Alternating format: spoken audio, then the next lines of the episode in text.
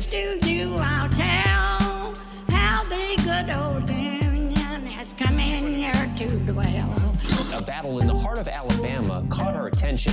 Coal miners in one community, they've been on strike now for months. Working as long as 12 hours a day, seven days a week, in some of the most dangerous conditions. I really think that the labor movement is the single greatest force for democracy in the history of the United States. The story of Alabama is a story of not just resilience, but of militancy. I say no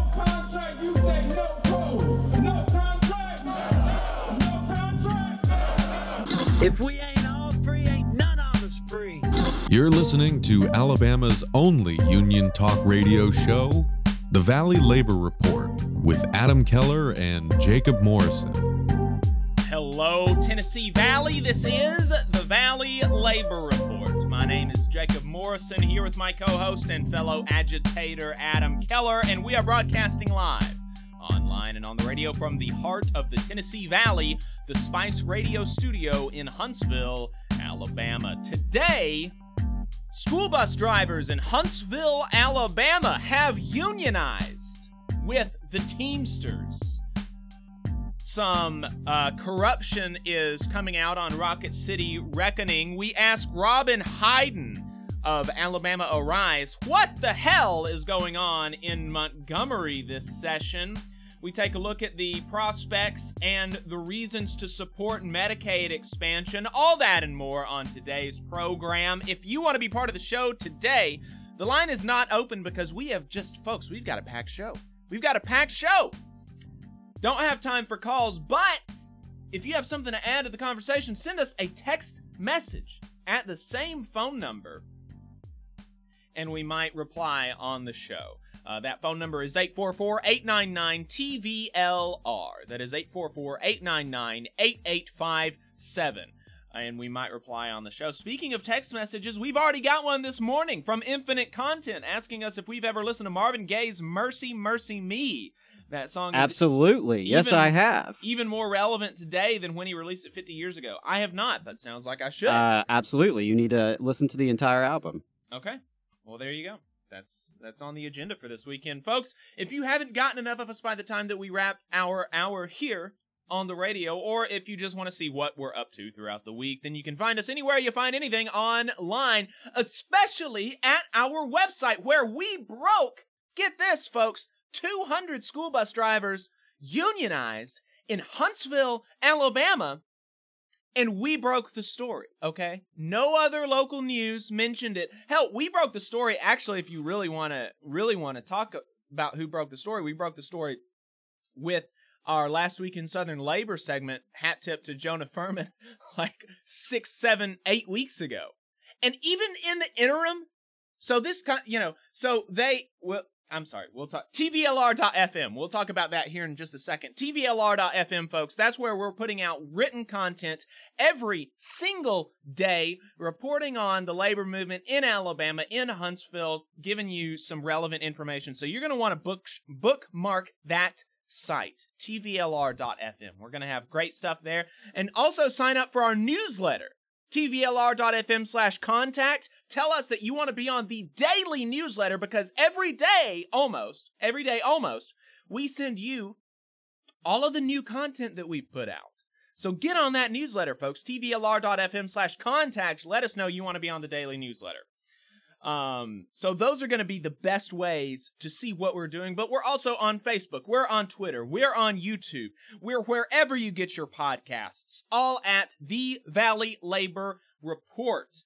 If you want to become a sustaining donor to the program, you want to make a one-time donation, buy some of our merch, you can go to our website, tvlr.fm slash store, tvlr.fm slash contact, or patreon.com slash the Valley Labor Report. Our largest single source of funding comes directly from our listeners, uh, so it really makes a uh, it makes a huge difference, especially now that we have launched our expansion. We're about eight hundred dollars short of where we wanted to be, but that still put us at thirty two hundred dollars. So we have still been able to go forward with the expansion, but um, you know, April is coming up. So uh, if you think that this expansion has been uh, has been noteworthy. All of the new written content, the new reporting, shop talk every Thursday morning, all that you think it's valuable. Donate to the expansion at tvlr.fm slash expand and uh, become a recurring donor at one, two, three, four, five dollars a month, folks. We have, um, we have, I mean, thousands of people listen to us every uh, every week at least. If um, you know, if if every one of the thousand people that listened to us, you know, gave us five dollars, then that would, you know, obviously we would uh, the the thing would be funded and we'd be able to expand even more. But if you know, just a percent of those folks donated five, donated the cost of half of their dues. You know, the union union members out there, our due, my dues are like forty-five dollars a month. I know some people's dues are 60 70 80 dollars a month. If you donated half your dues to the project, that would definitely go a long way. So consider that, folks. And if you're a member of a union, definitely, definitely think about getting your local to sponsor the show because while individual donors compiled together go a long way, donations from locals are really just compiled donations from individual donors, right? Um, and so one That's right. donation from an individual local or from an international or from your union's pack super goes a long way. And seriously, if you're on a pack committee, you got to think about advertising with the program. You can even advertise like political stuff. Has your pack endorsed a candidate? Has your pack endorsed a a position or a, you know, something like this? Then advertise for the position. I don't care. Maybe I don't even have to support it, but you can advertise here and that is going to I think at least at least go as far as the same amount of money going to some random politician for if you're if we're talking about value to the labor movement, if we're talking about value to working people, I think that donating to the Valley Labor Report is going to be as or I would hope more impactful than giving it to a politician. So consider that, folks. Yeah, absolutely. Second, all of that. Uh, I do want to add our usual disclaimer that any viewpoints or opinions expressed today in this program belong solely to their author and do not necessarily represent any of those organizations or sponsors. We welcome all of our listeners, whether you're on YouTube, Facebook, WVNN, WZZA, WHIV, or through your favorite podcast app. And we are proud to be part of the Labor Radio Podcast Network and encourage our listeners to check it out. As most of you know, we are not media professionals. We're just a few diehard unionists who believe that Alabama and the South's labor movement and working class deserve a bigger platform. We're hoping this project can make a difference on that front, and we could not do it without you. We want to thank everyone for tuning in this morning. Whether you're a loyal fan or a first time listener, we appreciate you spending some time with us. Absolutely, absolutely. So let's dig into this with the Teamsters. Uh, this is some. Uh oh, what's going on? Are we okay? We still we figured out the audio. Um, yeah. So the uh, like I mentioned, like I kind of teased in the opening, folks, we we broke, and I don't. Has there even been any local media reporting on it since? Not yet that I've seen. Not yet that I've seen. That's wild. That's absolutely. I half wild. expected someone to copy and paste my article after it came out, but uh, they haven't even done that yet. Yeah. 200 school bus drivers in Alabama, in Huntsville, Alabama, have. Oh, wow. We've got a. um. You know those little snippets on Google? We are. The, Google is pulling from our website now. If you Google Huntsville, Alabama school bus drivers unionized, it pulls a snippet from our article. They don't even have to visit our site. Isn't that great? Um, Lovely. Thanks, Google. Yeah, yeah, thanks, Google. But uh, yeah, so on March the 8th, uh, school bus drivers in Alabama's largest city, love to point that out, in Huntsville, Alabama, unionized with Teamsters Local 402 with a huge margin of victory 131 yes to 6 no. 131 yes to 6 no. The nearly 200 drivers contracted by Huntsville City Schools are now officially organized with the International Brotherhood of Teamsters. So, I mean, that's some really cool stuff there. It is, yeah. And as my brother Isaac put it, they went from privatized to unionized. How about right. that? That's right. We love it. We love to see it. Um Yeah, well so, you know, what talk to us about that that privatization piece because that's kind of an interesting dynamic that that in a way made this campaign possible. Right, absolutely. Yeah, so a little background uh, the drivers work for a company called First Student. Uh, it was Apple Bus. Apple Bus is out of Missouri. They've had a contract with Huntsville City Schools since 2018. But last year, a uh, Ohio-based company called First Student acquired Apple Bus, uh, and it just so happens that First Student happens to uh, be all over the country, and the Teamsters deal with them all over the country. So Huntsville City Schools has been a pioneer of privatization of support services among school district staff in uh, in Alabama, and you know really they have paved the way for other districts, unfortunately. So with this practice, what we're talking about is the school district takes what would normally be a public sector job with all the retirement, healthcare, salary, legal rights, etc. that comes with that, and instead of it being public sector, it's outsourced or privatized. The school district, instead of directly employing those positions, will hire staffing agencies and contractors to fill the positions.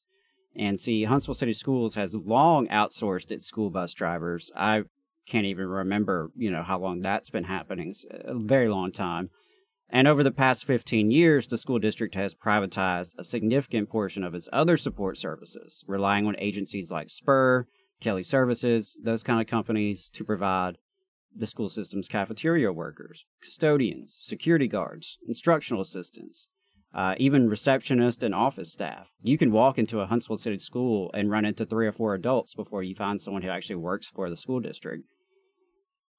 And, you know, as you can imagine, these outsourced workers typically lack paid sick leave, a defined benefits pension, due process rights, and the other benefits and rights established by Alabama state law and local school board policy for public school employees.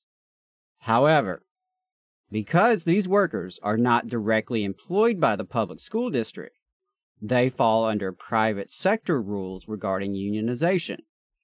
And of course, the framework for private sector unionization is established by the uh, National Labor Relations Act, the NLRA, which is overseen by the National Labor Relations Board, the NLRB. And this victory, this huge victory, comes amid a series of wins for the Teamsters as they are organizing school bus drivers all over the country. Uh, so that includes wins at this company, at First Student, which again bought Apple Bus back in 2022. And the Teamsters have negotiated with them successfully across the country. They've also organized new unions just in the past few months. They've had successful elections under the NLRB. Uh, they had one in Amarillo, Texas, where 98 first student school bus workers voted 61 to 9 to join Teamsters Local 577. And they also won in South Sioux City, Nebraska, with a 24 to 6 win with those 35 school bus drivers now in Teamsters Local 554. So, really just fantastic news to see privatized employees just take matters into their own hands and organize. Uh, credit to these bus drivers, credit to Teamsters Local 402 and their business agent, uh, Joe Gronick. Really, uh, this is a fantastic victory, and I can speak not just for me, but I think for all of us at the Valley Labor Report that we're excited about it, and we really uh, welcome these brothers and sisters into our local local labor movement.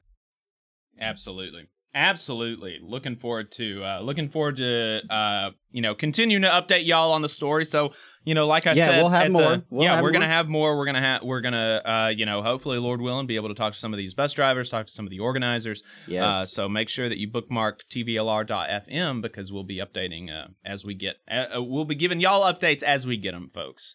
Um, so make sure that you do that. Yeah, absolutely. We're going to go ahead and take a break really quick. And then on the other side, we're going to be talking to Robyn Hyden of Alabama Arise about the legislative session that's happening right now here in Alabama. Uh, so don't go anywhere, folks. We'll be right back with the Valley Labor Report. IBEW 558 is like a great football team. You've got to have the aptitude, skills, and knowledge to outperform the competition. If you're a non-union electrician, now is the perfect time to get off the sideline and join our team. We have the absolute best wages and benefit package in North Alabama and Southern Tennessee. It's because our team stands together, bargains together, and our families benefit from it. With immediate openings, you have the opportunity to see why the IBEW is the right choice. Support for the Valley Labor Report comes from the International Federation of Professional and Technical Engineers Union. Learn more by visiting www.ifpte.org. The attorneys at Maples, Tucker, and Jacobs have stood with the working people of Alabama for over 40 years, providing skilled legal representation for your workplace injury claims. When you are injured on the job, it can be a scary time. The attorneys at Maples, Tucker, and Jacobs have the experience to guide you through the process to make sure that you and your family are properly taken care of and your rights are protected. If you need help, call the attorneys at Maples, Tucker, and Jacobs at 855 617 9333 or visit online at www.mtnj.com. No representation is made that the quality of legal services provided is greater than the quality of legal services provided by other law firms. Support for this program comes from the International Brotherhood of Electrical Workers, Local 136 out of Central Alabama. Learn more at IBEW136.org. Attention union members, membership organizations, podcasters, or anyone with a payment processing need. The future is here, and your organization needs to be prepared by working with Unionly. With Unionly, your union or organization can take payments on a mobile device, eliminating processing fees, giving you a better price than other payment processing methods, while at the same time supporting a union friendly business with a specialized skill set to meet your needs. Your members will thank you when they pay their dues at their convenience without waiting in line to deposit cash or check. Start preparing for the future today by calling 206 595 8631 or visiting unionly.io. Are you looking for a better future, a career that can have you set for life, and to be a part of something that's bigger than yourself? If you are, then consider a skilled trades apprenticeship with the International Union of Painters and Allied Trades. The work of IUPAT is all around us, from the industrial painters who work on the bridges to drywall finishers, floor coverers, the glazers who install the glass in our skylines, and so much more. With an IUPAT apprenticeship, you earn while you learn and receive benefits while learning the trade, including a pension. We provide world class education free of charge. That's right, no student debt. Our starting salaries for apprentices that graduate is above the national median salary with benefits for entire families. And you have the flexibility to take your trade wherever you'd like in the country to work. IUPAT District Council 77 covers our entire region, so give Adam Booth a call at 205 603 3142 for more information. Again, that phone number is 205 603 3142. Come build a better future with us today and join IUPAT.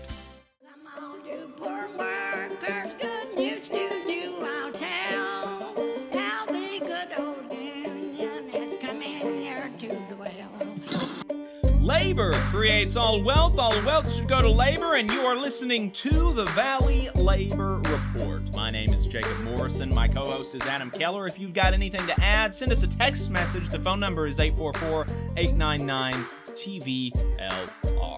We're going to jump right into our interview with Robyn Hyden from Alabama Arise. Uh, the legislation has, uh, the legislative session has started. Um, but, uh, and so Robyn is going to be talking to us about that. She is the executive director of Alabama Arise. Um, before we talk about the legislative session, um, uh, as far as what's happening, we're going to discuss Alabama Arise's legislative priorities. Um, Medicaid expansion is, of course, a huge uh, part of that, and we have actually pre-recorded a an interview with uh, Debbie Smith dedicated to that that we're going to be playing after we finish our interview with Robyn. And so, uh, Robyn, welcome to the show. Appreciate you taking the time to talk to us again. Good morning. Happy weekend, everybody. Yep. Happy Saturday. Uh, glad glad uh, the week is over. Not looking forward to Monday already. so, Robyn, talk to us about what y'all are targeting this year. What are the issues that y'all are zeroing in on? As y'all know, Alabama Arise is a member led organization. That means our members pay dues, our members select our priority legislative agendas to help poor and working class folks at the state house. So, as always, we're working to expand access to affordable health care via Medicaid expansion. Um, we've been working on that for the past 10 years, and I feel like we're closer than we've ever been before. working to untax groceries and other essential items at the checkout aisle. We know that inflation um, is hammering folks right now. Uh, it's absolutely crazy that we rely on taxing chicken and green beans to fund education. Uh, we're also working on things like funding for public transit and affordable housing through this year's ARPA, um, American Rescue Plan relief funding. Voting rights expansion. We know that we have no power um, for self directed democracy if we can't access the polls. We're working on criminal justice reforms, especially targeting things like fines and fees, crimes of poverty. We shouldn't be throwing people in jail just because they can't afford to pay a speeding ticket. We shouldn't be taking away people's driver's licenses just because um, of the same issue. Uh, and we're working on death penalty reform. Out of all of our issues in our criminal justice system, the most egregious is the fact that people are executed um, just for the crime of being poor and having poor representation. So those are what we're working on, and we got um, some big hills to climb at the State House this year.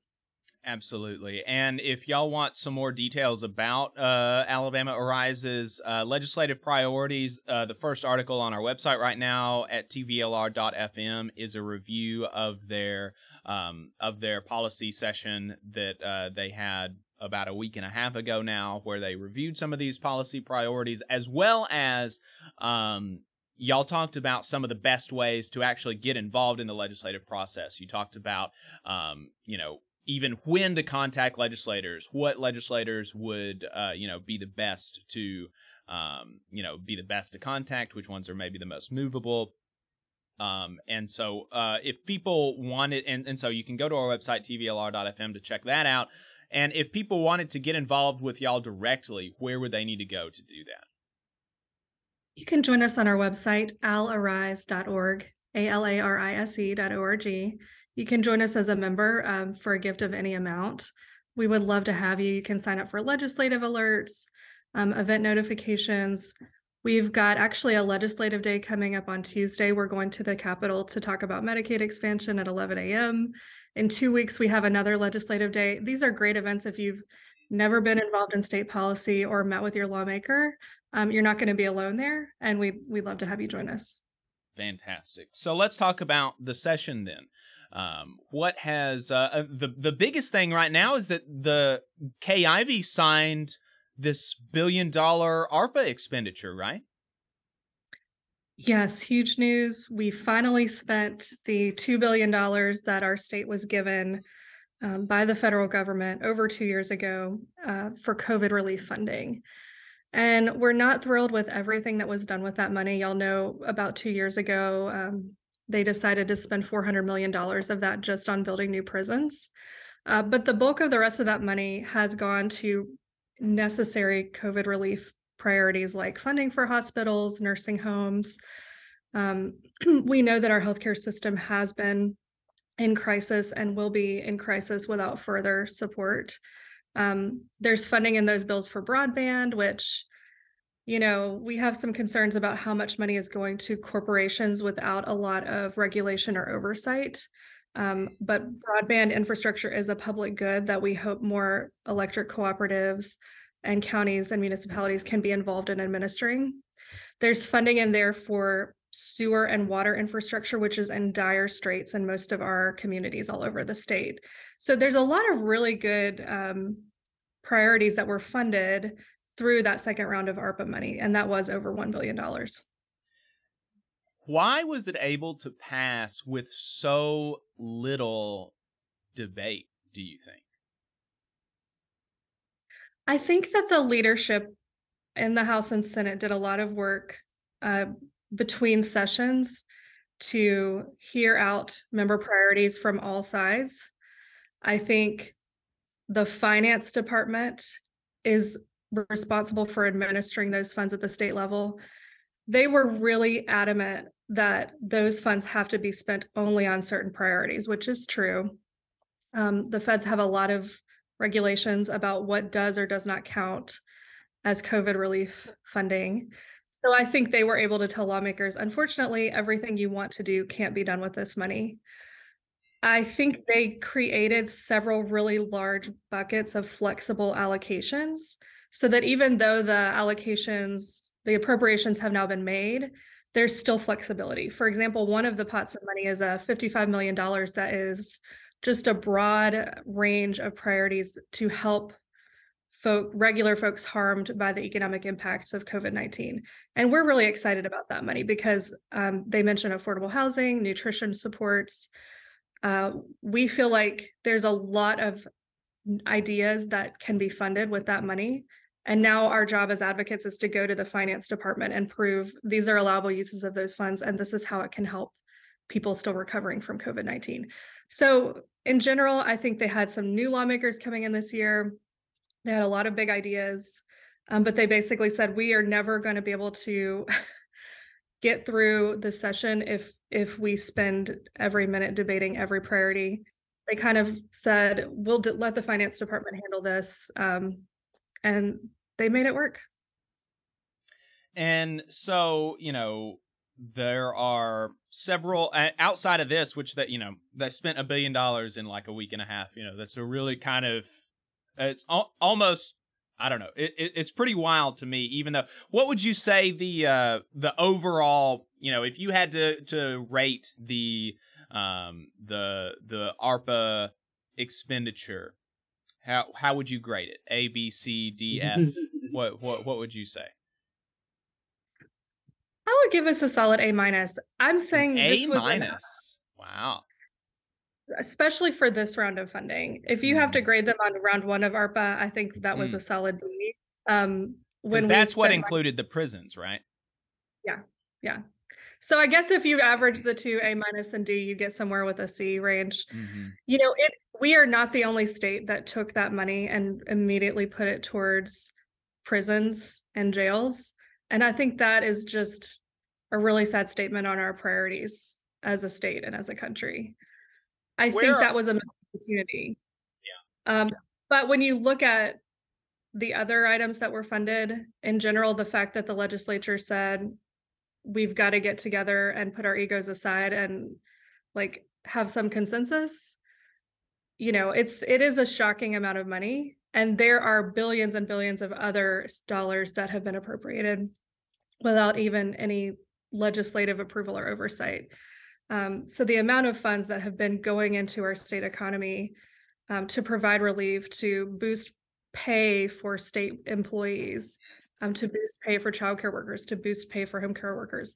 All of that was done without a lot of legislative complaining or um, belly aching about federal funding, um, and and that's pretty amazing. Yeah.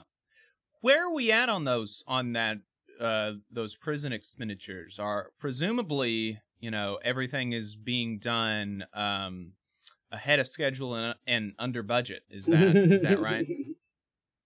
You know, that's exactly how things work when you have a no bid contract with no transparency or oversight. Absolutely, Right, we're, uh, obviously. doing great. You know, the shocking news this week was that one men's mega prison, the the largest mega prisons that are going to exist in our country, which is um, already the largest police state in the world, those prisons are going to well exceed our budget projections.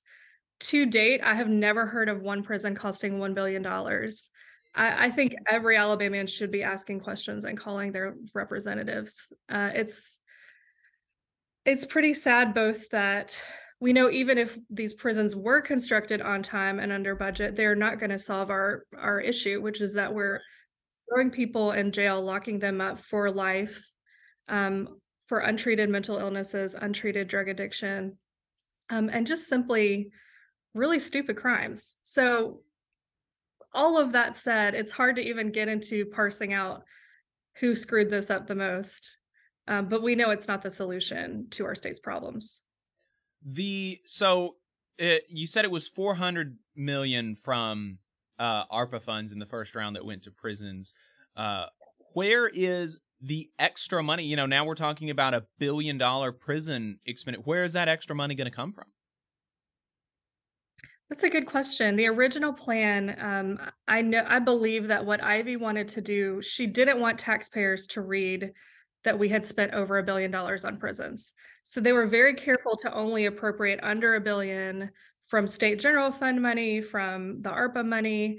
And then the rest of it was going to come from a bond issue.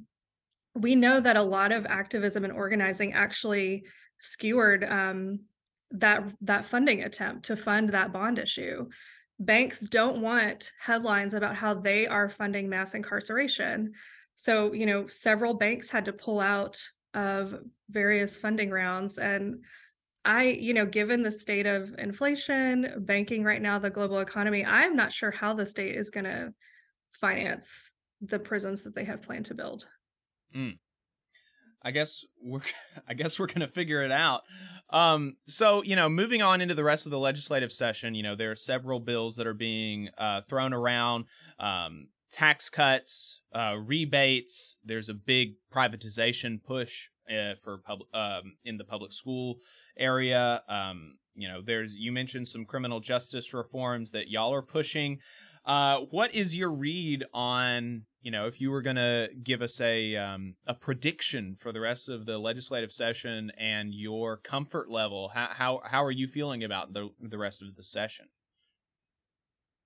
Let me say this I've been a registered lobbyist now for four legislative sessions. Two of uh, two and a half of those have been really unusual years, COVID years. Mm. If I could predict what was going to happen at the state house, um, I would probably get paid a lot more than I get paid.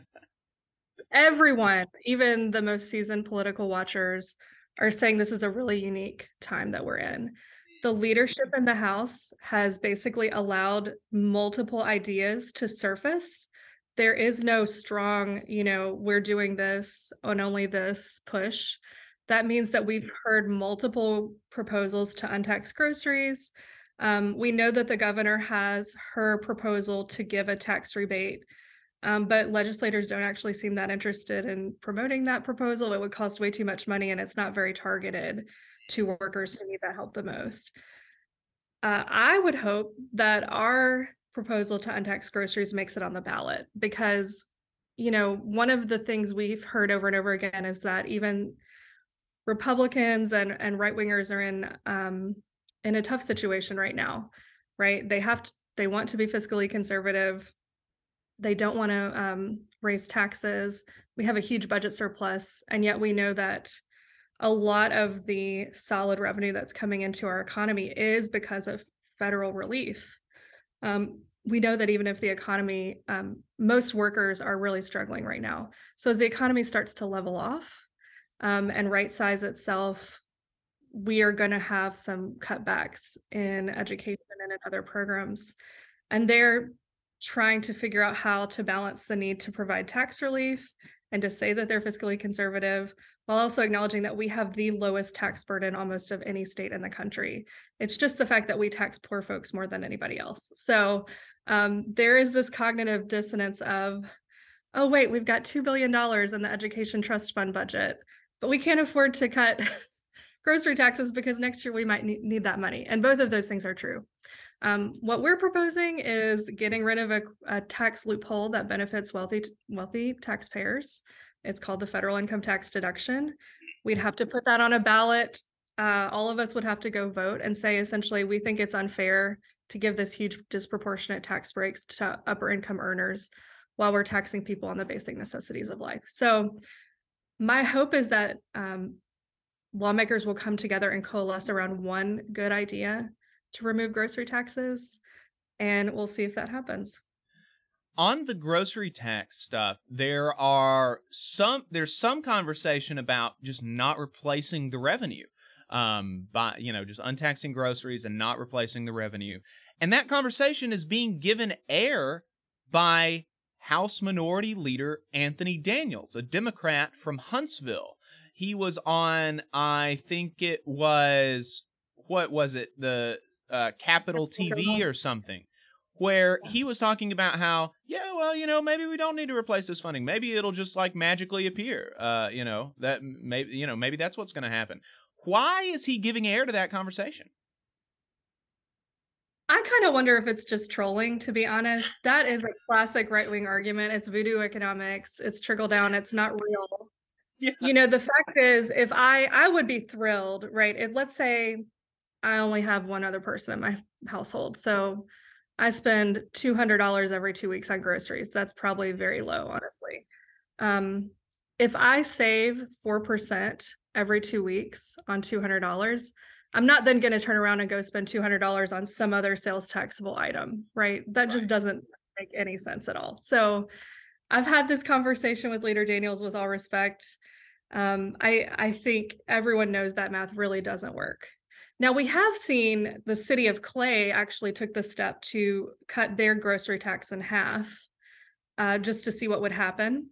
And they have a rollback provision. I think that if their revenue falls too much, that you know they would reassess that.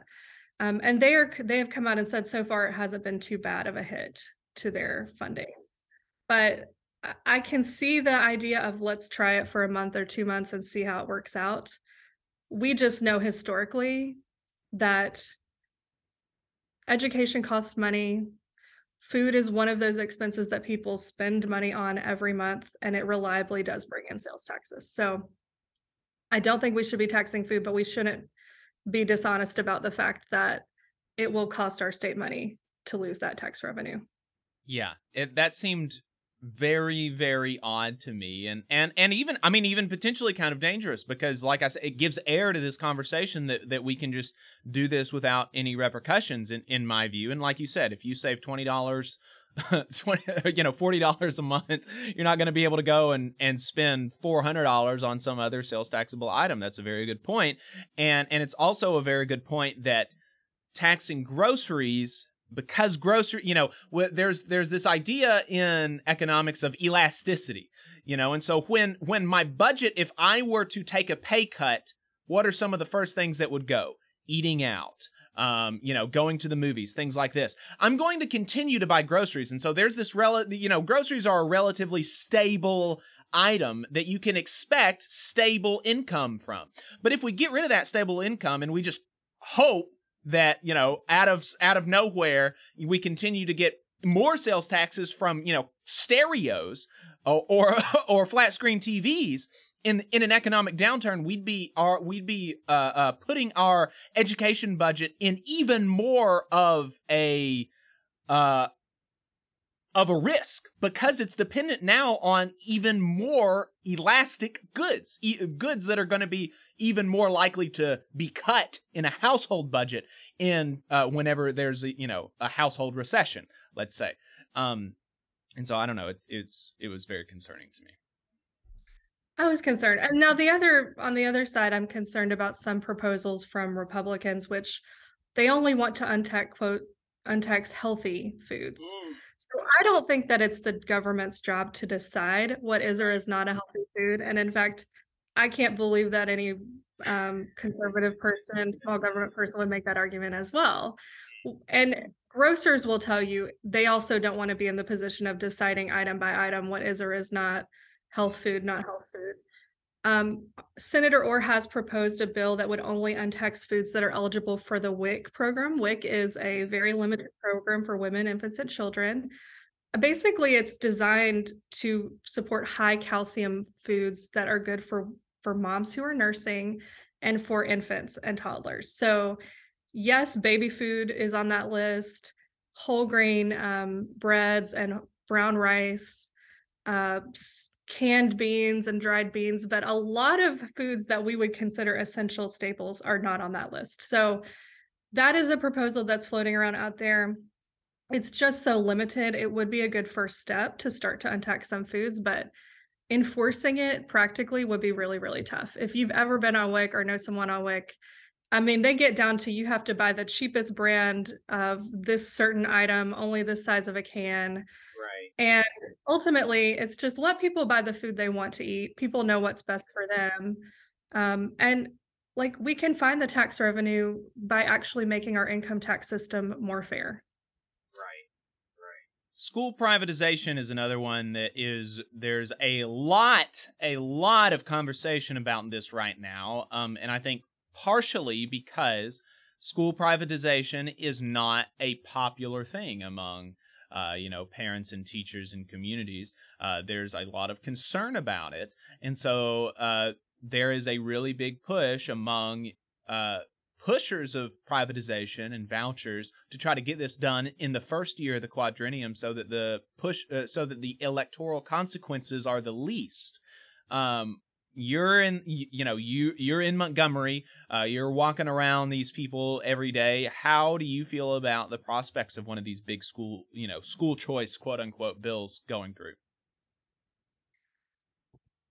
I don't think we can relax. I think we have to be really concerned that these types of proposals are really moving ahead in Florida, Georgia, and Tennessee. But so far in Alabama, I have not seen one proposal that has any traction.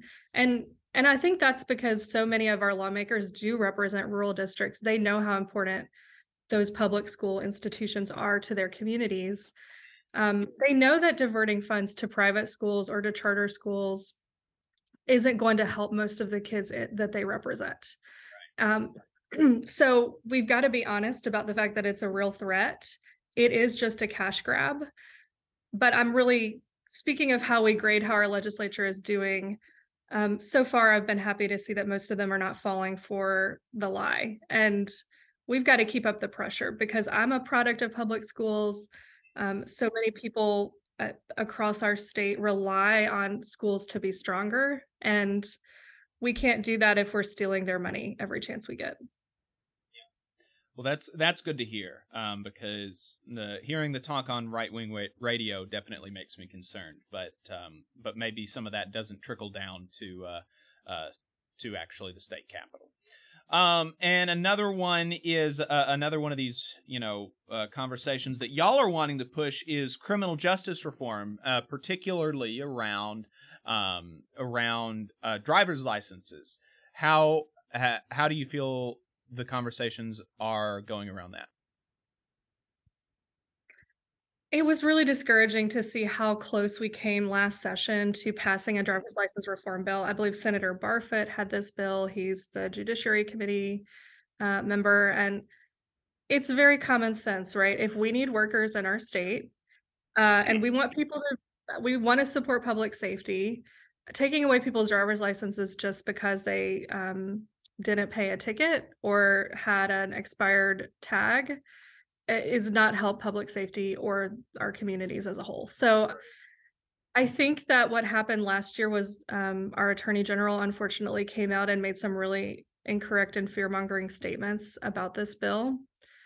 I think we just have to keep pushing the the facts. Unfortunately, it takes longer to get things done if you follow the facts, but um, the fact remains we have a huge worker shortage.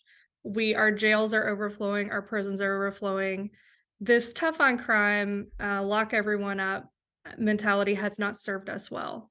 And I think a lot of this posturing is it's based in classism and racism. It's not based in the reality of what will make our state a, a safer place to live. So uh, it's going to be tough. I mean, we've got a whole bunch of new lawmakers coming in now who really want to seem tough and um, and and want to trade on the politics of fear. And we have to say this is fear is not a good uh, metric to make public policies around. We've we've shown that you know we can make our community better by investing more in education and mental health care um, substance use disorder treatments um, versus hey if you screw up um, we're sorry you have forfeited your life and you must pay through you know, the decades for mistakes that you've made. Absolutely. Uh, there was a big anti-protest bill that went forward uh, last year, last session, that did not pass, and I haven't seen any talk about it being resurrected this session. Do you think that that kind of issue is is lost its resonance among uh, among the folks that would be interested in passing such a bill? I wouldn't be surprised to see it again. Unfortunately, it's a take your pick. Is it going to be um, attacking trans kids or gender nonconforming people? Is it going to be fear mongering about protesters? Um, what is going to be the red meat issue of the year? Trying to ban abortion even more. You know, these are not. um, I do I do find it interesting to look at some of the discourse around protest and how it shifted after January 6th. Um, after it shifted uh, with the trucker protests that were going on, protest is a great American tradition. The roots of our country go back to protest. So the more we can point that out, I think um, it gives the lie to the fact that this this bill is is anti-American and it's unconstitutional. Any uh, anything else? Any other big issues that we should be tracking? I think we got to keep an eye on Medicaid expansion. I know you you're speaking to Debbie about that too. Uh, we do have a big rally coming up Tuesday at the State House. There is a lot of excitement about the fact that North Carolina, with a Republican majority legislature, is this close to expanding Medicaid. Uh, and I think uh, Alabama lawmakers are paying attention to that. For the past 10 years, it has felt like politically um, just an insane decision to leave all this federal money on the table that could be going to support rural hospitals and healthcare right. for working Alabamians. I think that, you know, the time to be afraid of the issue is over, and I'm hoping that lawmakers are, are going to act on that. Absolutely. Yeah. Like you said, we're going to be talking to uh, Debbie about that more in depth. Uh, folks, if you want to get involved with Alabama Arise, you can go to their website, alarise.org. A L A R I S E.org. They've got an upcoming lobby day uh, in Montgomery on Tuesday. Uh, so, um, Robyn, appreciate your time, uh, and we'll definitely be keeping in touch. Thank you, Jacob. Take care. All right, folks, we're going to be going into another break. On the other side, we're going to be previewing some of this stuff that's going on in Huntsville City Schools. Besides the bus drivers unionizing, there's another big story coming out of Huntsville City Schools that we're going to let y'all in on. Uh, let you know where to find more information, as well as talking about Medicaid expansion. So don't go anywhere. You're listening to the Valley Labor Report. There's a lot of talk about a shortage of workers, but that's not the case with IBEW 558. We have provided our customers over 3,000 workers and performed over 3 million man hours in a pandemic year. With 8,000 OJT hours, 900 classroom hours, OSHA 30, and a state license, our members receive the equivalent of a master's degree. That's what makes IBEW 558 the right choice for your electrical needs. Look us up at Facebook or at IBEW558.org. Support for this program is provided by the International Association for Machinists and Aerospace Workers, Local Lodge 44 in Decatur, Alabama. Learn more at iamaw44.org. Support for this program also comes from the Ironworkers Local 477. So if you are looking for contractors with lower than average EMR and TRIR, uh, they tell me that if you need to know what those mean, then you will. Uh, or if you need to supplement a workforce at any level for any amount of time, short or long term, if you need ironworkers that come trained and certified at no extra cost, or if you need workers from superintendent down to general laborer, and you're looking to start work on a project or you're unhappy with your current contractor situation, you need to call my friend Jeb Miles with the Ironworkers Local 477. They only work with the best in the business, vetted contractors, and can do all kinds of jobs from roofing to steel and bridge erection, from welding to heavy rigging, from structural repairs to machinery alignment, and much more. They supply manpower on four of the five largest projects in North Alabama, so you know they're legit. If you need good quality, safe, efficient, diligent, and knowledgeable workers on your job, then you need the Ironworkers Local 477. Call Jeb Miles at 256 383 3334 or via email at local477 at bellsouth.net and make sure you tell them that you heard about them on the Valley Labor Report. We're the nurses, firefighters, and claims representatives that help keep our government services running. We respond to natural disasters. We care for our nation's veterans, and we investigate discrimination in the workplace. We are federal and D.C. government workers, and we are proud to serve the American people. Working in more than 70 agencies across the government, we know we can fulfill our mission because our union has our back. Learn more at AFGE AFL.org. Paid for by the American Federation of Government Employees, AFL CIO. The Laborers International Union of North America, Local 366, is proudly recruiting North Alabama workers to work construction and nuclear plant maintenance. If you're interested, please contact Donna at their training center to start the process. That phone number is 256 415 7452. Again, that phone number is 256 415 7452. No experience is needed. Free training is offered, but you must be able to pass a background check and a drug test. Local hiring that grows our community with good paying jobs that have benefits is their mission. Live better, work union, Local 366, feel the power. Support for this program also comes from the Mid South Council of Retail, Wholesale, and Department Store Union. Learn more at rwdsu.info.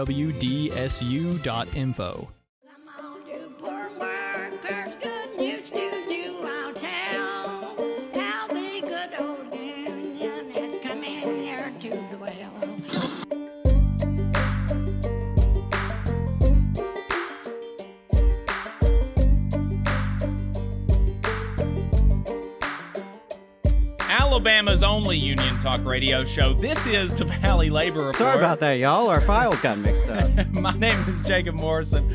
My co host is Adam Keller. If you've got anything to add, give us a text message uh, at 844 899 TVLR. That's right. That's right. And uh, earlier this morning, we were speaking of Huntsville City Schools and the fantastic victory by Teamsters 402 in organizing those school bus drivers. So, on the subject of Huntsville City Schools, I want to bring attention to a new muckraking effort called Rocket City Reckoning. RocketCityReckoning.com is a new website that contains explosive allegations against Huntsville City Schools and its leadership. That includes allegations of abuse and cover up, allegations of corruption and profiteering, allegations of mismanagement, and more. Uh, now, we are speaking with the team behind Rocket City Reckoning to schedule an interview, hopefully for next weekend's episode. But in the meantime, check it out for yourself. See what you make of it. It's my understanding that there's a lot more to come, and since the effort went live a week ago, a lot more tips have come in. The folks behind Rocket City Reckoning have tried to work the official channels. They've tried to go about things the right way. And it didn't work. They tried pursuing change within the school district the recommended way, and it didn't work. They tried the Desegregation Advisory Committee, that didn't work. They tried the traditional media, the local press, lawyers. Nobody was brave enough to touch any of this, or to take on the Huntsville City Schools and its powerful law firm, Lanier Ford. So, after banging their head against the wall, and more walls, and then more walls, last weekend, Rocket City Reckoning went live as a website and has been drip, drip, dripping information ever since. What you make of it is, of course, up to you. But the allegations being made are very serious, serious enough to warrant your attention if you're any kind of stakeholder in Huntsville City Schools. And I want to take this as a moment, as a brief opportunity to reiterate that while I will always defend public education from the privatizers and the corporate reformers, I also know intimately well how flawed some of our public school systems really are, and how they've been sabotaged from the inside out by bullies, crooks, narcissists, and profiteers. Huntsville City Schools has long been a toxic climate and damaged by misleadership. It's essential that public schools be of, by, and for the public. That means power back into the hands of the educators, students, and parents not six figure bureaucrats and their lawyers and contractors. It's up to all of us to ensure our local public school districts are operating cleanly, competently, and equitably. Unfortunately, some of public education's worst enemies come from inside the ranks crooked superintendents, incompetent HR directors, bully administrators. They give all of us who care about public schools a bad name. And it's clear to me that while we defend public education from outside threats, we also have to get our own house in order and democratically revitalize our public schools from the bottom up in order to provide the education our students, parents, educators, and communities truly deserve. So, wanted to share that with you. Uh, check it out, Rocket City Reckoning. Hopefully, we'll have an interview with them uh, next weekend. But in the meantime, especially if you are local, Uh, there's there's some really explosive stuff on that website. Uh, some very strong allegations, so it may be worth your time checking it out. Uh, and without further ado, we are going to play this interview with Debbie Smith from Cover Alabama. We mentioned uh, Medicaid expansion as a big push earlier with Alabama Arise. And so we spoke with Debbie about Medicaid expansion and its prospects this year. So check it out.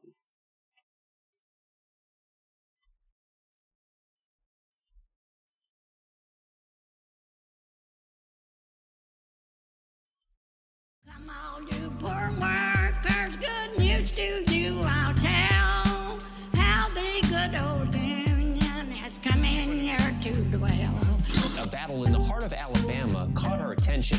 Coal miners in one community, they've been on strike now for months. Working as long as 12 hours a day, seven days a week, in some of the most dangerous conditions. I really think that the labor movement is the single greatest force for democracy in the history of the United States. The story of Alabama is a story of not just resilience, but of militancy. I say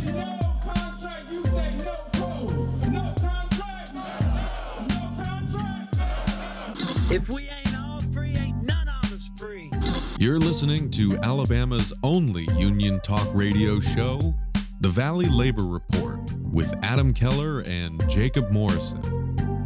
All right, folks, you are listening to the Valley Labor Report. This is Alabama's only union talk radio show. And I'm very excited we have Debbie Smith on the show to talk to us about Cover Alabama, the very important work that they're doing at Cover Alabama, and how you can get involved. So, Debbie, good afternoon. Thanks for joining me. Thank you so much for having me today. I really appreciate it.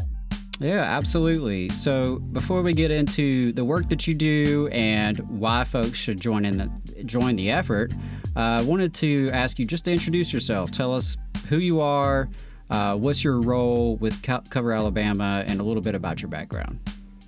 Yeah, so um, I'm Debbie Smith, and I am the campaign director for Cover Alabama at Alabama Arise. Um, I recently took on this role um, back in December of 2022.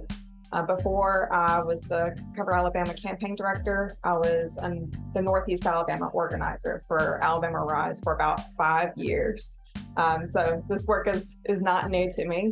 Um, and even before I joined Arise, I also uh, did health advocacy work in Mississippi at the Mississippi Health Advocacy Program for six years. Um, did some health advocacy work there as well as um, some direct service work. I used to sign people up for health insurance coverage and help them if they had any issues with their insurance coverage, and including accessing Medicaid. So yeah, you've you've definitely been on the front lines of the healthcare fight here in the South.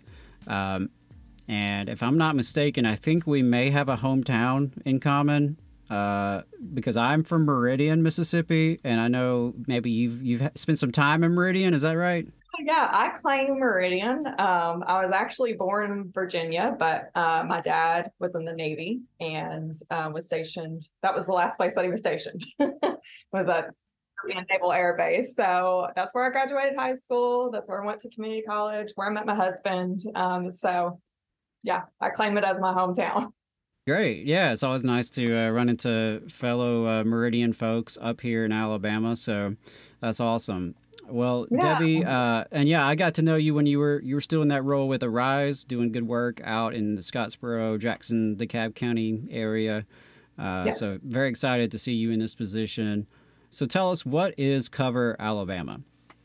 Yeah, so um, the official language is uh, we're a nonpartisan alliance of 120 community partners, consumer groups, businesses, healthcare providers, and faith groups advocating for the state of Alabama to provide quality, affordable health coverage to its residents and implement a sustainable healthcare system.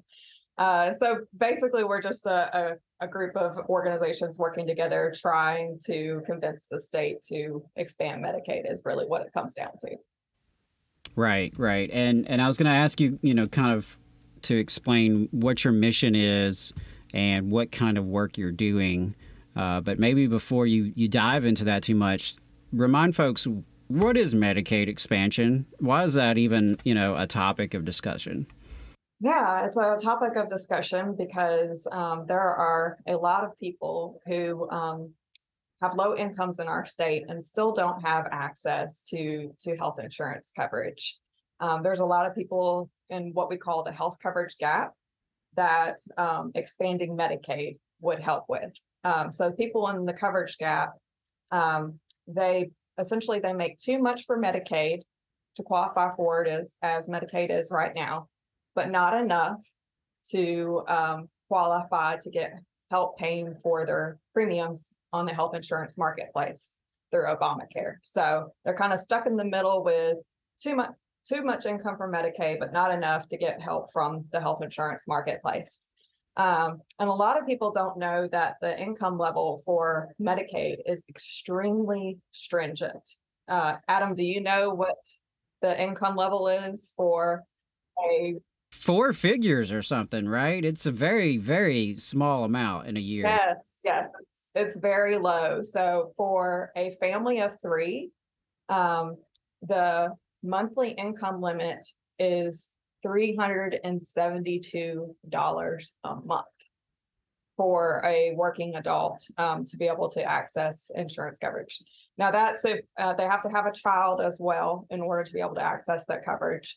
And there are different income limits for people with disabilities, um, people in nursing homes, and uh, pregnant women and children. That those are higher income limits. But if we're talking about um, people, you know, like young adults and between 18 and 65, um, then that's the income limit that you're looking at, and you have to have a child. So if you have a very low income and you don't even you don't take care of a child, um, then it's possible that you have absolutely no access to Medicaid coverage. Um, at the other end of the spectrum, um, again, you have to have that minimum income in order to get help to pay for health insurance coverage on the health insurance marketplace. Um, you actually have to make $2,072 a month in order to qualify. So $2,072 or more per month in order to get help on the health insurance marketplace. So obviously there, that's that that's a huge gap, right? Um, so you can be a, to give you an example, um, a single mom with two kids, um, working 40 hours a week at nearly $12 an hour would make extremely too much for Medicaid as it is, but not enough to qualify for help on the health health insurance marketplace. Um, so yeah, uh, it's pretty, pretty stringent requirements. There's a lot of people who would benefit from Medicaid expansion. About 300,000 people um, across the state would would benefit from us closing this gap and filling this hole and um, allowing these people to access health coverage where they don't have any other options right now. Right, and that, I was going to ask that in terms of the amount of people. This is not just a you know a handful of folks that are caught in this gap. When you're talking about such a drastic difference. Um, you know, 300,000 roughly uh, Alabamians who fall in this gap. And, uh, you know, the idea that a, a working class mother, a single mom making 12 bucks an hour, could not qualify for Medicaid in the state of Alabama, but of course won't be able to afford, you know, decent health coverage if it's even offered through their job. I mean, it's just. Right. Yeah. So we're thinking about restaurant workers, we're thinking about home health aid workers, childcare workers. Like these are all people that you want to be healthy too, um, in their their job. So. And, and y'all have highlighted like barbers, uh, yeah. hairdressers, folks like uh-huh. that that you know maybe aren't um, aren't as in the news, aren't aren't as discussed as much. But again, there's another group of workers who are interfacing with the public every single day, and they are caught in this gap. So yeah. So, Cover Alabama, as you mentioned, is a coalition of groups. Mm-hmm. you know, y'all are doing the work of pushing for Medicaid expansion, uh, mm-hmm. which you know on this show we've been very clear about as, as, one of to me and and to Jacob as well. It's just one of those no brainer policies that. You know, it's sad that we're, we're still having to, to argue over it and, and advocate for it, but uh, on that mission to achieve Medicaid expansion in Alabama, y'all have an upcoming lobby day. Um, so, could you tell us a little bit about your upcoming lobby day? When is it, and, and what are you guys trying to do there? Yeah, so we're really, really excited about our upcoming lobby day. This is going to be Cover Alabama's very first lobby day since we la- launched in April of 2020. Um, and basically, really, it's just a fancy uh, rally that we're going to have at the State House for Medicaid expansion. Um, so we're going to have various speakers there to talk about the need for Medicaid expansion. So we'll have people who are actually in the coverage gap sharing their stories of what it's like to be in the coverage gap and, and why they're why they're there, why we should expand Medicaid. Um, I think those are the stories we want to highlight and uplift the most because uh, it really personalizes it, puts a face on Medicaid expansion. You know, not just a topic, uh, you know, not just a hot topic around the the state house. These are real people who are suffering, right? Um, so we want people to to see and hear those stories because they're so important. Um, in addition to that, we're also going to have uh, business leaders, faith leaders, um, rural healthcare providers talking about their different perspectives on why we we need to close the coverage gap in, in Alabama. So it'll be about an hour long. Um, you know, again, rally type bill. We're hoping people will bring signs, um, and we'll be inviting the press there as well to to cover the event. And, uh, really excited about it, and I'm really hoping um, that people you know, walk away with a sense of inspiration and um, that we can get this done. Um, I didn't tell you the date and time, did I?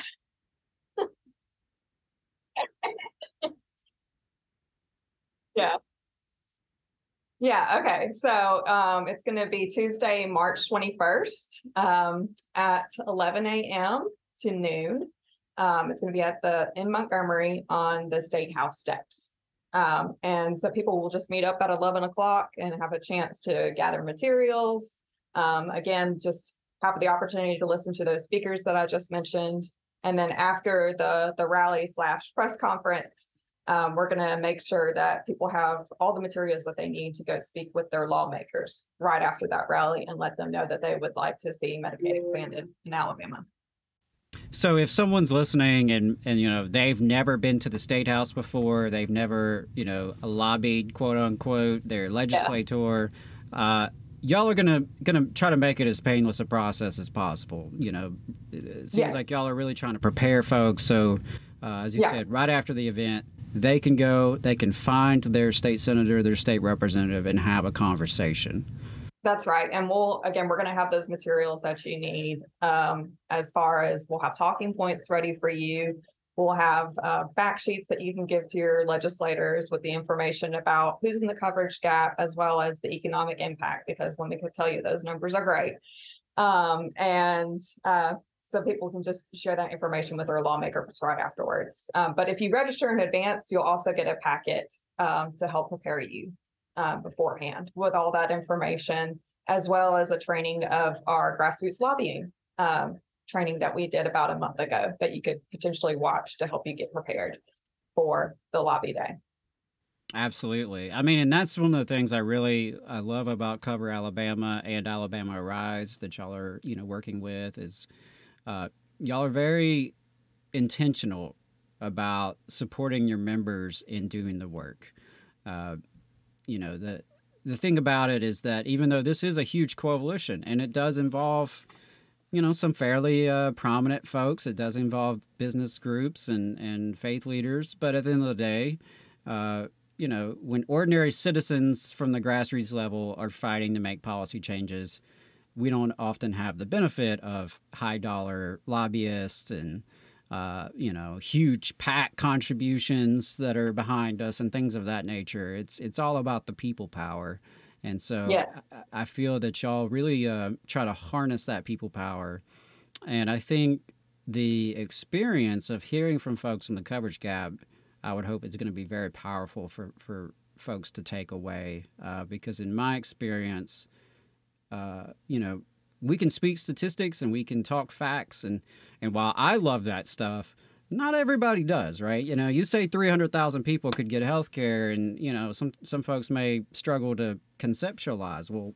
300,000, okay.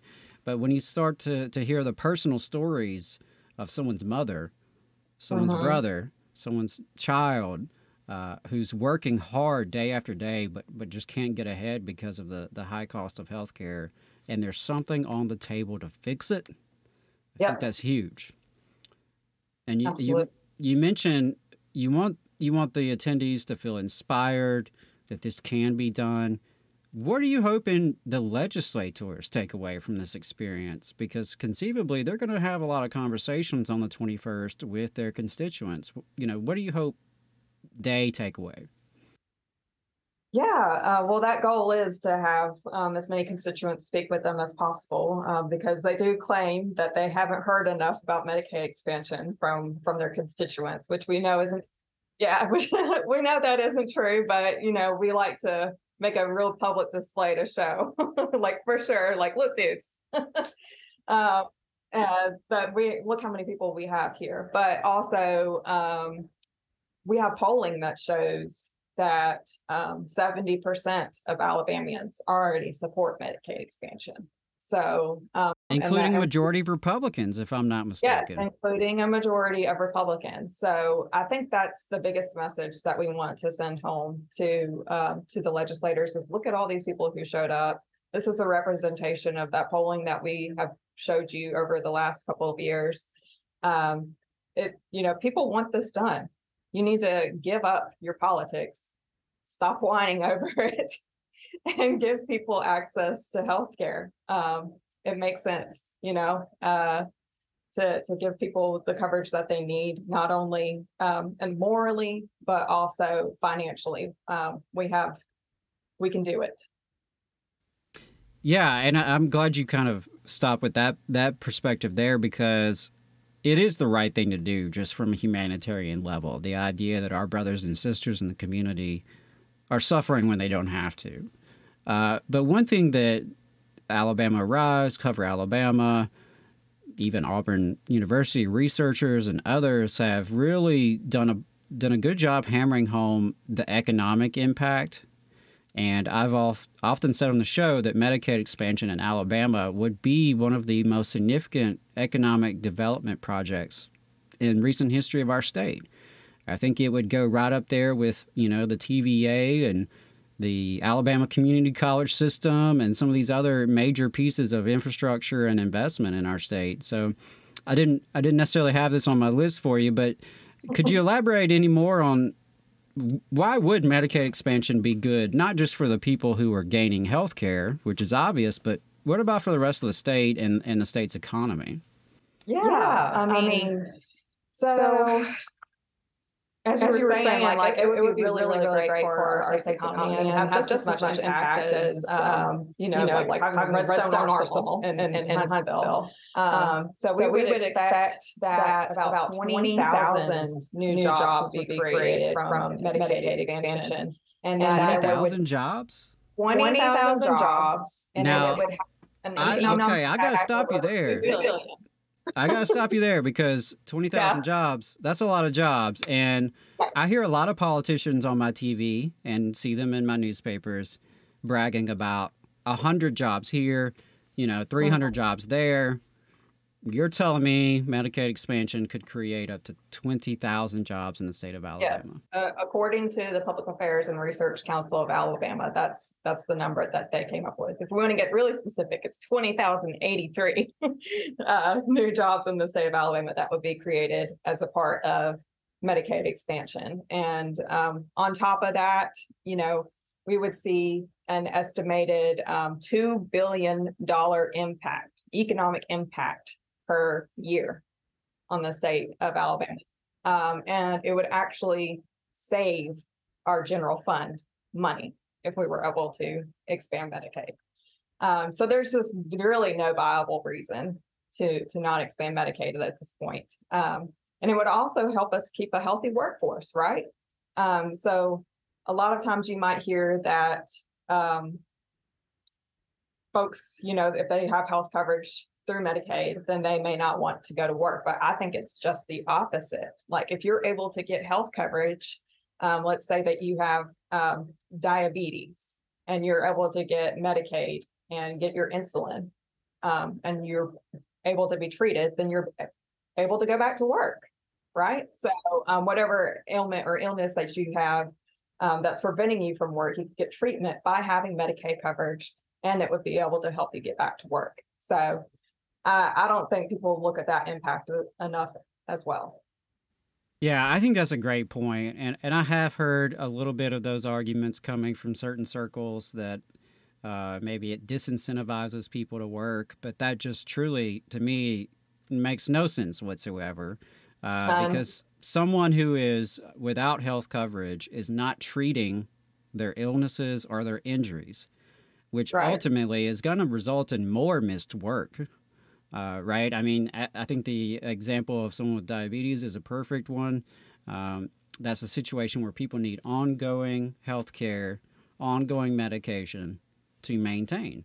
Uh, Right. And so, you know, I, this is for, and, and as you explained earlier about the gap, right? This is for working people. These are people who have jobs. They are earning money, they are earning wages, but the wages are not enough to to get the subsidies, but it's too much for the current Medicaid system. So it's, uh, you know, I- know there's a tendency among some to uh, demonize government assistance and demonize government benefits. Uh, but this is something that provides health coverage for working people, people who Right. need the health coverage, uh, and ultimately that's going to lift all boats uh, by by benefiting our economy and um, you know the the job impact, the economic impact, and and the last thing on that that I wanted to uh, kind of pull out for a sec is is the financial aspect of it because if I heard you correctly, this will ultimately save money for the general fund, and I Mhm. believe the research has been pretty clear that this is a program that will pay for itself.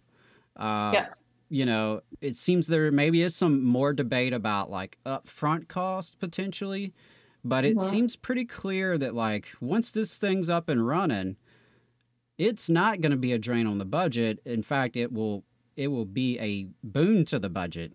Uh, and and will save in certain other areas, while of course will benefit from the additional revenues created by the academic uh, the economic activity. Uh, Mhm. So when I hear legislators say they can't afford to do it, you're I, I just have to think. Well, I just have to think and hope that maybe they haven't been educated on some of the new developments um, that have happened with Medicaid expansion over the last couple of years. Um, so yeah, you're right.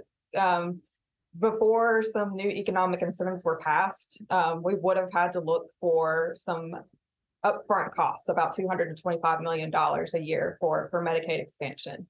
Um, but with the American Rescue Plan that passed back in twenty twenty-one, there was actually an incentive for holdout states um, to go ahead and expand their Medicaid program, where uh, they would offer a five percent um, increase in the current Medicaid match rate um, for the first couple of years in order to pay for it. But yeah, I mean, I think the thing is, it's it's strange to pretend as if something that will pay for itself is unaffordable, and Mhm. something that you know, and, and something business folks know full well is that sometimes you spend some money to make some money. Sometimes you Mhm. invest, and the investment pays off. And, and this, to me, seems like an investment in the people of Alabama and the health and well-being of Alabama, and it's an investment that will pay off. And and I'll ask you this: um, are, Is there any state that's expanded Medicaid that has reversed it? No. no, none have reversed it. Um, we are actually up to 39 states um, that have expanded Medicaid so far. Um, it really looks like North Carolina is going to do it very soon. Um, it just passed their house, and um, their Senate and House announced a deal literally last week um, that they agreed on that they said that they're going to pass very soon. Um, so really excited for, for North Carolina. They'll be, looks like they'll be number forty. Um, I want us to be number forty-one. And I, I'm really pray and hope, um, that we can do that. And I know that we can as long as we have everybody speak up and speak out for, for Medicaid expansion and put it on the top of the list of legislators' minds. Absolutely, and and this, you know, this seems like if we're going to do it, why not now? Why not this year? Uh, there's momentum behind it. Now we've got other states in the South that have done it. Um, you know, taxpayers in these other states, their federal dollars, they're enjoying the full benefits of those federal dollars they pay towards the Medicaid program, whereas we are not in the state of Alabama. So, um, as you said, it's it's going to take a people push. It's going to take folks really talking to their legislators and having conversations and sharing not just the facts, but but those anecdotes as well. You know, those of you who are listening, if you're in the coverage gap, or if you have a family member, a coworker, a friend in the coverage gap, uh, those stories sometimes resonate more with legislators than you know the facts and figures. Perhaps Oh, it shouldn't be that way, but it is often. Yeah, yeah, those personal stories are so crucial um, to turning the tide. So, um, and we do story collection on that. So if you do have a story that you would like to share um, to to help us get Medicaid expansion across the finish line, you can visit um, coveralabama.org/share um, your story there. I also want to mention how you can go about uh, letting us know that you'll be at Lobby Day. Um, that's also on coveralabama.org and it's under the action tab and you'll see uh 2023 lobby day. You can just click on that and um, that'll take you to the registration page. If you can't make it to lobby day for some reason uh, which i know a lot of your viewers are going to be up in north alabama so i know it's a little bit of a trek to get down to montgomery right? Well we that's no excuse you need to still have your voice heard right um, so we made, it, we made it really easy for you. Um, you can just go to coveralabama.org slash alert and um, you can put your information about where you live into that. And it'll pop up an email that you can send to your legislators um, demanding that they expand Medicaid and, and giving the reasons why we should go about doing it. So so please take a moment to do that, to, um, to fill out that action alert and email your legislators about Medicaid expansion. It can make all the difference in the world. Um, and that will also go about, um, signing you up for other emails from Cover Alabama. So you'll know about events that we have coming up. Um, and we do, you know, occasionally we'll do regional events, like I'm sure we'll do some in, in Huntsville over, over the next few months. So, um, yeah, lots of benefits to, to going and filling out that alert for us. Absolutely. So I definitely encourage folks to get plugged in. Uh, go to coveralabama.org slash alert. Contact your political representation. Uh, be signed up for the email list. Like you need, if you live in the state of Alabama and you care about working class people, you are a working class person. I just can't recommend it enough that you should be signed up with Cover Alabama to support the work they're doing, to join in on the work that they're doing. Uh, and you guys are on social media as well, correct? Yes, yes, we're on Facebook and Twitter. Um, just at Cover Alabama on Twitter and Cover Alabama on, on Facebook. So you can follow us there.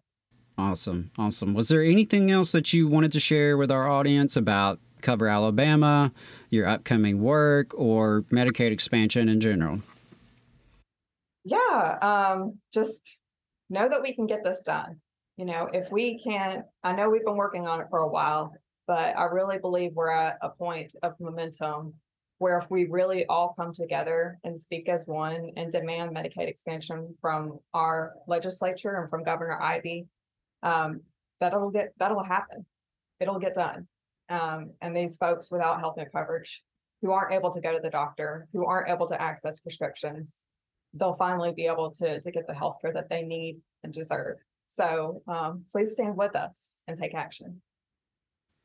Absolutely. I second that 100%. This is the year to get it done. Um, we, we, you know, we can't keep kicking this can down the road. There are too many people who stand to benefit, too many people who stand to suffer if it continues, if the status quo continues. Um, and, you know, we can see the news, we can see legislators talking about extra money in the budget, even in the general fund budget, not just the education budget. In fact, I Mhm. saw the number 300 million. Um, so It's the money's already there. Let's be real. And there, there's extra money there. That's before you even factor in that the money, the extra incentive. Yep. the extra incentive, then you've got the economic impact of how it's going to pay for itself. I mean, we're out of uh, time is up for excuses. The Yes. excuses aren't going to work anymore. It is up to everyday people to join together and make this happen. So Debbie Smith from Cover Alabama, thank you so much for being on the show. Thank you for uh, for the work that you're doing in Montgomery and across the state of Alabama. Uh, and we really encourage all of our listeners to stand with you and join the effort. Thank you so much, Adam. I really appreciate it. Absolutely.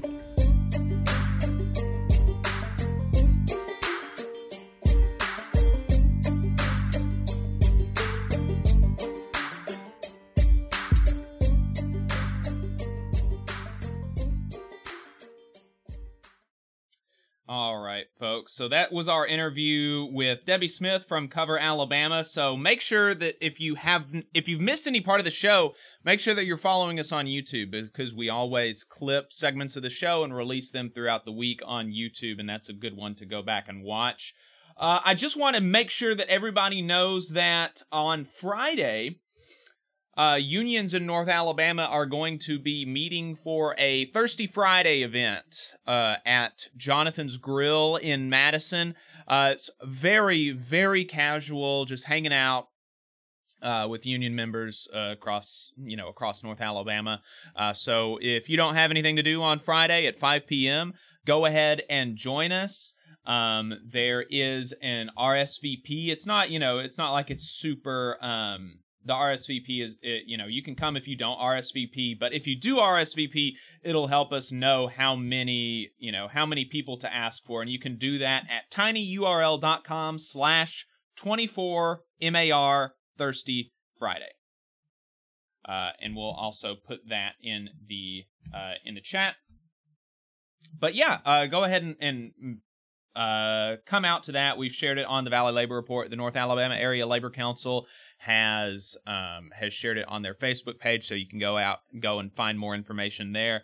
Uh, I know that I'm going to be there. Adam's probably going to be there. There's going to be some machinists there, some letter carriers. It's going to be a good time. I'm hoping, and I'm going to be reaching out to the Teamsters uh, to see if they, you know, to make sure that their UPS drivers and the new uh, school bus drivers know about this, so that they can come and, you know, meet the rest of their union sisters and brothers here in Hun- Huntsville in the greater North Alabama area. So yeah, come on out Friday, March 24th at 5 p.m. at Jonathan's Grill in Madison. Also, want to say we've got a new sponsor of the Valley Labor Report, and we very much appreciate their sponsorship. That is the United Auto Workers Union. And so, uh, do you work in an auto manufacturing plant? Are you tired of taking pride in your work without getting the respect you deserve? If you are, then consider joining the fight to unionize. Auto workers across the industry are coming together because with a union, we can negotiate for the pay, benefits, and security that we deserve and can help sustain our families. In union plants, workers bargain for long term wage increases, competitive bonuses, and more affordable benefits. You can join the growing wave of organizing today and find out more and contact us at Uniting Auto Workers on Facebook or contact UAW Region 8 in Lebanon, Tennessee by going to www.uawregion8.net. That is www.uawregion, the number 8, dot N-E-T. A better future is ours. Appreciate that sponsorship from the United Auto Workers going to get that um, we're going to make sure that we get that recorded so that that is in our rotation for the next program. We have a few plugs before we head into overtime. Uh, just a reminder that we also air on unclaimed mysteries radio which is a huntsville based internet radio station. You can listen live on live 365 uh, just search unclaimed mysteries radio. We're on there thursday and friday mornings the ACLU of Alabama is holding a Work the Ledge virtual session on Monday, March 20th from 6 to 7 p.m. This is an Alabama Legislature 101, a legislative advocacy training type thing. Cover Alabama has their lobby day on Tuesday, March 21st, and you can register online. If you can't attend, then please go to coveralabama.org slash alert to fill out the form and contact your representative. Uh, speaking of lobby days, the Alabama AFL is conducting their lobby days on April 4th and 5th. So uh, you can go and hang out there if you are so inclined. The North Alabama Labor Council is having the Thirsty Friday event on Friday, March 24th, and we're having a barbecue on April 22nd at Monte Sano Park. Alabamians for Fair Justice is holding a lobby day on April 4th, and Labor Notes is holding a series of online trainings. We're going to be going into overtime now, so make sure that you stay tuned. Find us on Facebook, YouTube. All power to the workers.